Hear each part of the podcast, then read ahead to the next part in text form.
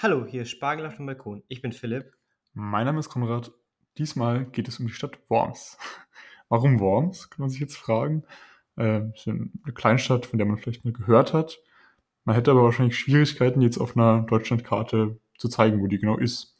Und äh, Antwort, äh, weil die Stadt eine ziemlich interessante Geschichte hat, die ja auch Deutschland auch geprägt hat, wenn man das so sagen kann und äh, von einem Schauplatz des Nibelungenliedes über äh, die Beteiligung am Investiturstreit im Wormser Konkordat, äh, von einer der wichtigsten jüdischen intellektuellen Zentren Europas bis hin zu einem Wormser Reichstag, auf dem äh, Luther aus der Kirche ausgestoßen wurde, gibt es einiges zu sagen.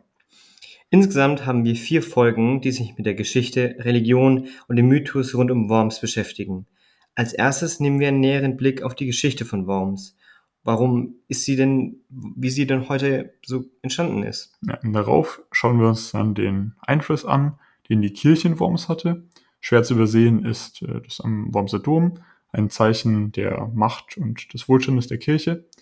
Und wie die römisch-katholische Kirche in Worms einerseits Macht gewann und andererseits Macht verlor. Und das schauen wir uns dann als zweites an. Danach werfen wir einen Blick auf die bekannteste und einflussreichste Sage Deutschlands, das Nibelungenlied, das sich Worms als Schauplatz ausgesucht hat. Was es mit dem Mythos auf sich hat und wie dieser bis heute in Worms präsent ist, wird in dieser Folge dann dargestellt.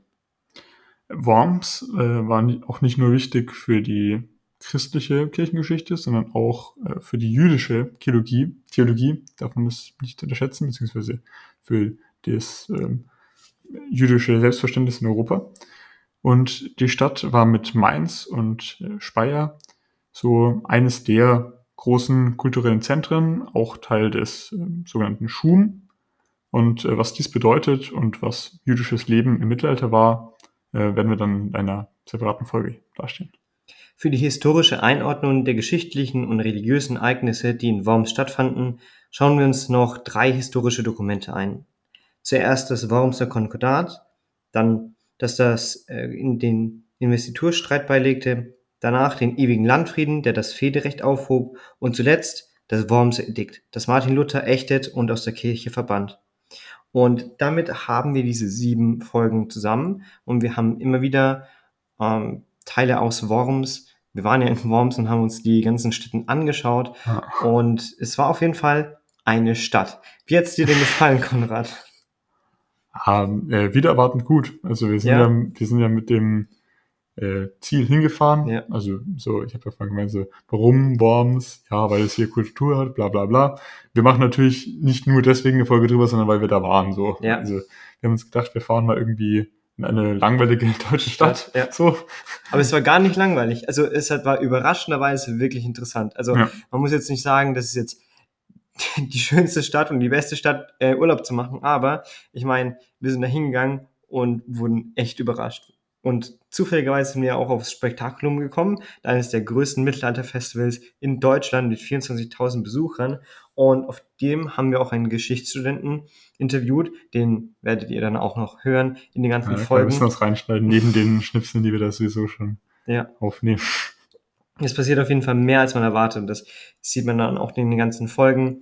Ähm, das Nibelungen-Festival, da hat sich, haben, wurde ja die Tribüne aufgebaut, während wir da waren, vor dem mhm. Wormser Dom. Ja. Kommen wir gar nicht so nah an den Wormser Dom in, in, der, in dem rein. Ähm, aber was mir jetzt nicht so gefallen hat, war, dass die Innenstadt schon sehr zerstört war. Und ich meine, das sieht man dann auch in der Geschichte, was da passiert ist. Es waren sehr viele moderne Gebäude oder ich meine, die Innenstadt. Also wenn man eine intakte Altstadt will, muss man halt nach Bamberg. Ja, ist, wer was zu Bamberg hören will, kann sich die Stadtführung ja. auf dem hier anschauen.